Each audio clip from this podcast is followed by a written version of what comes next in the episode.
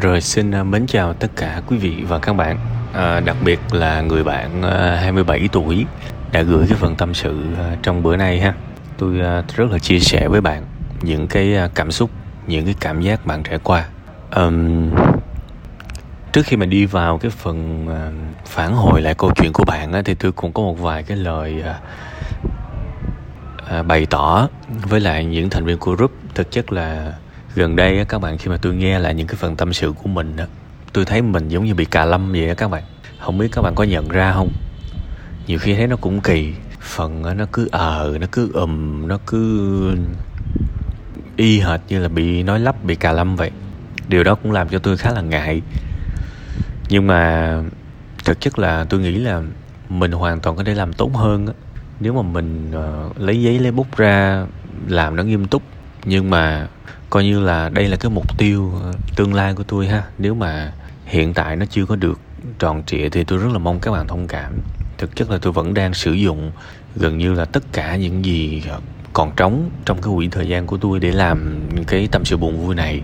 À, nói vậy thôi từng cái buổi mà thu như thế này nhiều khi nó chỉ có 5 phút 10 phút dài lắm là 20 phút thôi. Nhưng mà các bạn biết là đâu có phải là vèo một phát là mình có một cái phần phản hồi lại đâu. Như vậy thì nó nó sáo rỗng và nó vô vô tình, vô tâm quá. Phải đọc, rồi phải ngồi suy nghĩ, phải ngẫm, tìm ra phương hướng.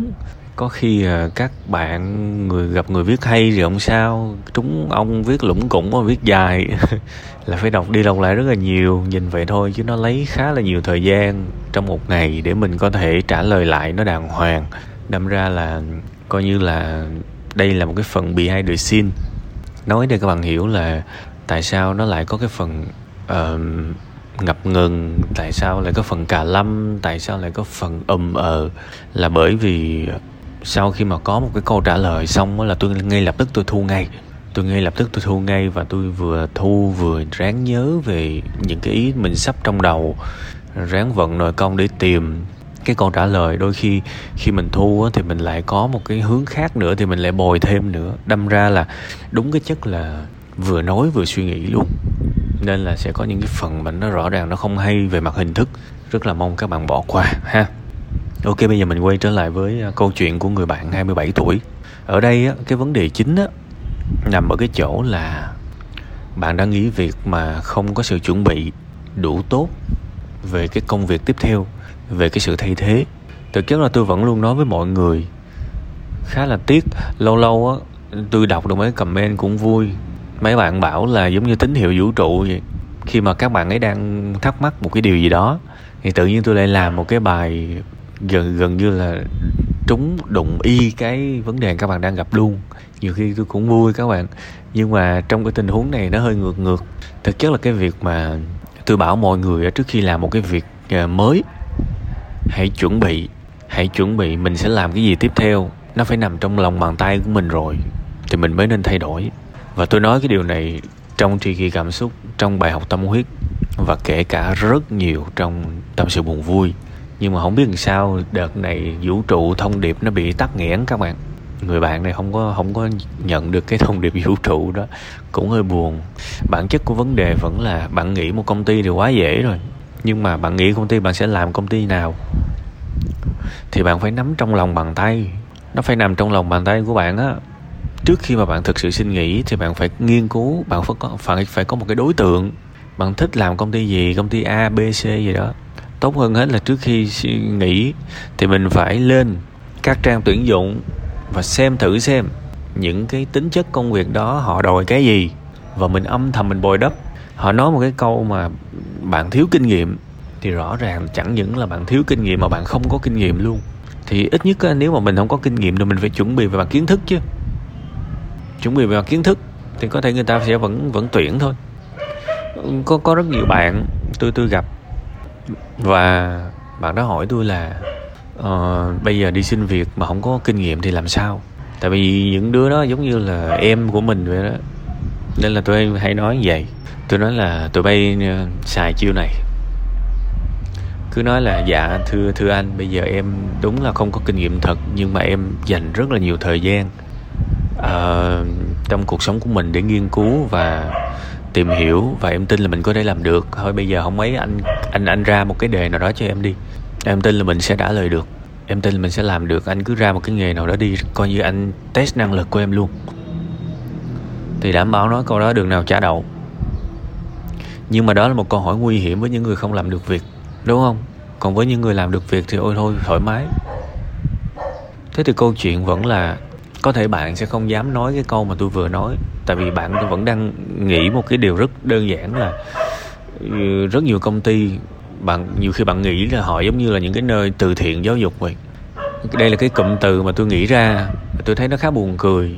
Nhưng mà tôi hy vọng là các bạn sẽ hiểu đúng cái tính chất của nó từ thiện giáo dục có nghĩa là các bạn hy vọng các bạn đi làm và được trả tiền. Các bạn không giỏi cái lĩnh vực đó.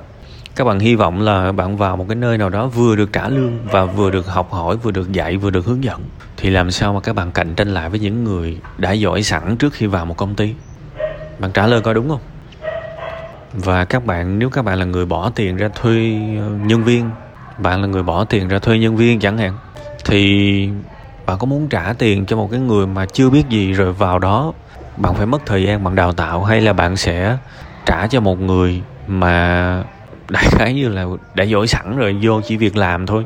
Bạn phải chọn người thứ hai chứ, tại vì các công ty thì cũng chỉ là những đơn vị kinh doanh thôi, và kinh doanh thì chi phí cho nhân công thì cũng là một dạng chi phí. Thì đâu có ai muốn tốn tiền cho những cái người không làm được nên tôi nói cái chỗ này á, để bạn hiểu rõ bản chất của vấn đề tại sao bạn không xin được việc và bạn đã sai ở đâu. Điều này nó rất là quan trọng. Nếu mà mình không biết mình sai ở đâu á, mình không sửa được. Một cái người làm toán sai mà cứ quả quyết tôi làm đúng thì dạy kiểu gì đây? Đúng không? Một cái người bất hạnh mà cứ quả quyết là tôi bất hạnh vì tôi sống tốt quá thì sao mà dạy được? Sao mà hướng dẫn được? Thế thì bạn phải nhận thức ra hai cái điều rất quan trọng tại sao bạn không được nhận và thứ hai, bạn sai, vì bạn đã không chuẩn bị. Thế thì bây giờ, chỉ có một cách duy nhất thôi. Không, thực ra là có hai hướng. Hướng thứ nhất là làm lại công việc cũ và trong thời gian làm lại, âm thầm bồi đắp kỹ năng kiến thức cho cái kiểu công việc mà mình muốn làm. Tóm lại là sắp tới muốn xin vô ngành nào, cụ thể là nhắm vô công ty nào, lên mấy cái trang tuyển dụng. Lên đó coi thử coi. Coi coi họ cần trình độ gì cần bằng cấp gì, cần kinh nghiệm gì. Rồi sau đó mình dấn thân vô. Mình vô những cái group về những cái, về lĩnh vực đó. Mình xem những cái kênh youtube về lĩnh vực đó để mình hiểu. Đôi khi chẳng cần trải nghiệm, thực sự. Bạn muốn biết về một lĩnh vực nào đó, đôi khi chẳng cần trải nghiệm. Trải nghiệm là cái hoàn hảo nhất, nhưng mà đâu phải ai cũng có cơ hội, điều kiện để trải nghiệm đâu. Thế thì đã có đầy những người đi qua rồi. Họ viết, họ chia sẻ, họ làm video mà mình không vô mình coi thì lỗi mình thôi đó, cái hướng, thì thì mình tìm hiểu sâu về cái đó. Thì bắt đầu mình có thêm thông tin, mình có thêm cái cách, gọi là, xử lý khi mà phỏng vấn. Và mình cũng sẽ được gợi ý nên học ở đâu, nên đọc sách gì, nên để ý chuyện gì chuyện gì. Đó là cách mình mình rút tỉa kinh nghiệm của người khác để để làm cái hành trang cho mình. Đó là bước một, làm làm công việc cũ và âm thầm chuẩn bị cho công việc mới và khi cảm thấy mình đã chuẩn bị tốt và hoàn hảo rồi, cảm giác là bây giờ đường nào trả đậu nữa, chắc chắn đậu, thì mình sẽ nghỉ việc. Đó là cái cách nghỉ việc rất an toàn, chẳng có thất nghiệp một ngày nào luôn á. Và đương nhiên những cái đó nó dành cho người xứng đáng thôi. Các bạn biết là làm một công việc mà âm và mà song song chuẩn bị cho công việc mới là lấy hết thời gian của mình. Nhưng mà đổi lại là một cái thành quả xứng đáng, thoát khỏi cái cái nơi kìm kẹp mình và qua một cái nơi khác lý tưởng hơn. Để bên các bạn các bạn thấy là tôi luôn nói cái câu này các bạn gặp một ai đó thành công thì các bạn nên ngưỡng mộ đừng bao giờ ghét họ. Vì họ trải qua những cái điều mà có thể cả đời các bạn không không không tưởng tượng nổi. Tất cả người thành công thực sự và chân chính thì đều trải qua những cái nỗi đau những cái vất vả cùng cực. Mà những người thất bại không bao giờ mà đủ đủ khả năng để trải qua. À rất là cố gắng đấy nên tôi, tôi vẫn chúc bạn là người thành công.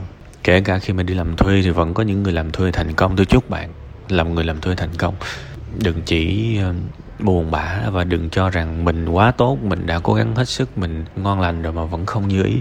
Phần này tôi chỉ ráng bóc tỉa ra để bạn thấy được vấn đề thôi, đó là hướng thứ nhất. Hướng thứ hai, bây giờ nếu trường hợp bạn vẫn muốn làm cái công việc đó thì kiểu như vậy thì bắt buộc bạn phải làm một công việc cấp thấp, gọi là pressure luôn á pressure mà dịch ra tiếng việt theo cái nghĩa vui vui là người ngây thơ trong sáng. Có nghĩa giỡn giỡn vậy thôi. Đại khái là những cái người chả biết gì vô đào tạo lại từ đầu. Non nớt các thứ, đúng không? Thế thì những người này đương nhiên là lương thấp rồi. Lương thấp, rồi bắt đầu làm từ từ từ từ, bắt đầu mới lên lương cao. Đấy, đó là cái thứ hai.